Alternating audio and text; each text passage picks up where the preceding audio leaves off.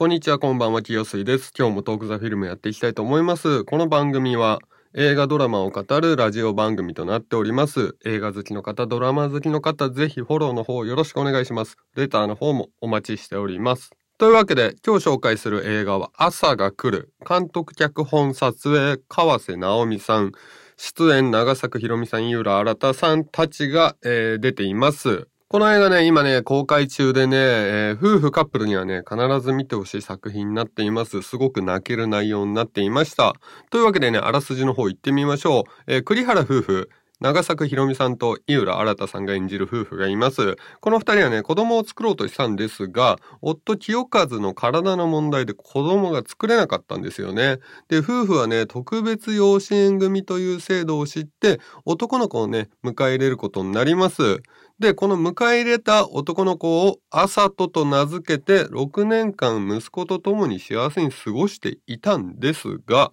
ところがね、突然ね、朝との生みの親である片倉光と名乗る女性がね、子供を返してほしい、ダメならお金を返してくださいって電話をしてたんですよね。で、この彼女がね、本当に片倉光なのか、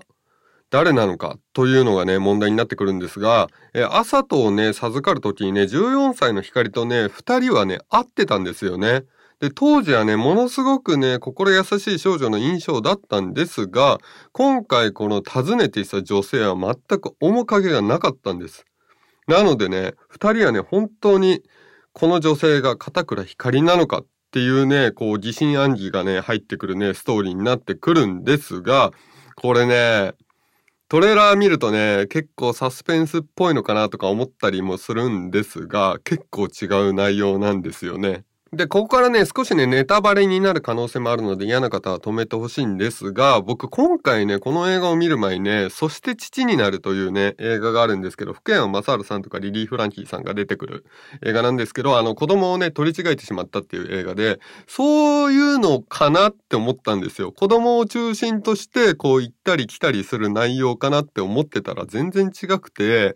まずね、栗原夫婦側のこの朝とをね、授かるまでの過程ってのを全て描き出してくれます。で、これがね、マジで長い。一個のドラマ、映画になるんじゃないかってぐらい細かく描き出してくれます。で、さらに、生みの親、えー光側、14歳で子供を産んだ、えー中学生の全ても出してくれるんですよね。描いてくれます。なので、メインが2つある、ちょっと二部構成チックになってるんですよね。だから、この栗原夫婦側に感情移入する人もいるし、光側に感情移入する人もいるし、両方に感情移入する人もいると思うんですよ。で、ここまでね、細かくね、描いてしまうと、観客がね、結構ね、間延びして飽きちゃうんじゃないかなって思うんですが、全く飽きません、この映画。2時間20分ほどあるんですが、全く飽きません。お互いの描写をね、すべて出し続けてね、観客がね、飽きそうなところで、ドキュメンタリータッチを入れてしたりとか、あとね、栗原夫婦のデートシーンとかがね、ものすごい綺麗な遺跡のシーンとかがあったりっていうので、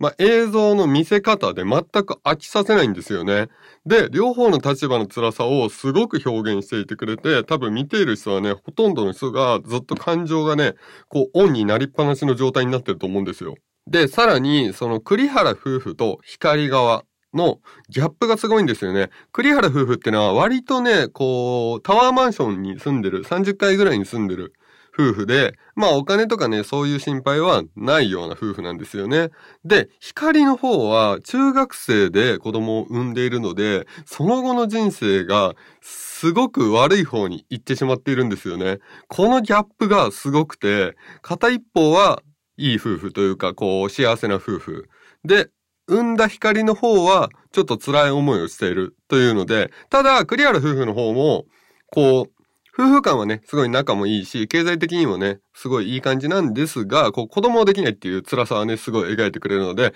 まあ両方とも違う辛さをまず見せてくれるっていうギャップと、この経済的な状況っていうギャップもすごくて、もう本当にね、この真逆にあるね、こう、ものをね、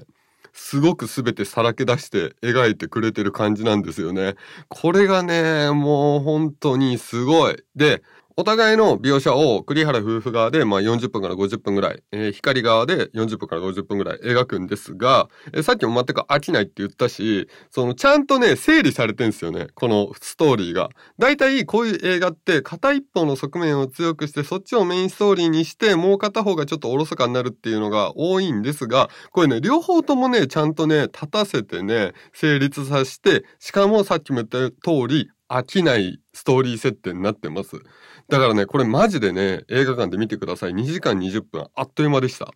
で、一応ね、この映画ね、えー、ミステリーの要素があって、一応ミステリーのジャンルに入るみたいです。小説の方はミステリーで押し出してるみたいで、でね、若干のミステリー要素ちゃんとあって、えー、展開にね、前後をつけてくれていてね、あの、ミスリードしてくれます。で、最終的にはね、すべて布石を回収してくれるんですが、これね、よくやる手法で、ちょっと時系列をいじるんですよね、展開で。ちょっと前の後に持ってったり、先の前に持ってったりっていうので、ちょっとね、時系列いじるよくやる手法なんですが、こんだけね、両方の立場を描いた上で、この構成だと、おまけのね、ダメ押しみたいなミスリードをしてくれるので、とても贅沢な使い方だったなっていう感じでしたね。でね、この訪ねてきた女性がね、あれこれ光じゃないんじゃないって思うシーンがね、一回あるんですよね。こんな感じのミスリードしてくれます。ただ、まあ、オチはね、割とあっさりしていて、サクッと終わる感じなので、まあ、後にね、オチ的には後に王を引かないんですが、まあ、ストーリーがすごい、これは。はい。で、長崎ひろみさんなんですけど、多いな、産めないとずっと言われていて、まあ、今50歳なんですよね。あの、長作さんなんですが、え今回多分40代のね、役柄だったんじゃないのかなっていう感じで、まあ見ていてね、また女優としての幅が広がったような気がする作品にはなっていました。で、新田さんとね、2人で演じている夫婦は、すごいね、人間が、まあできているに、あの、夫婦像で、で、二人はね、結構ぴったりで、で、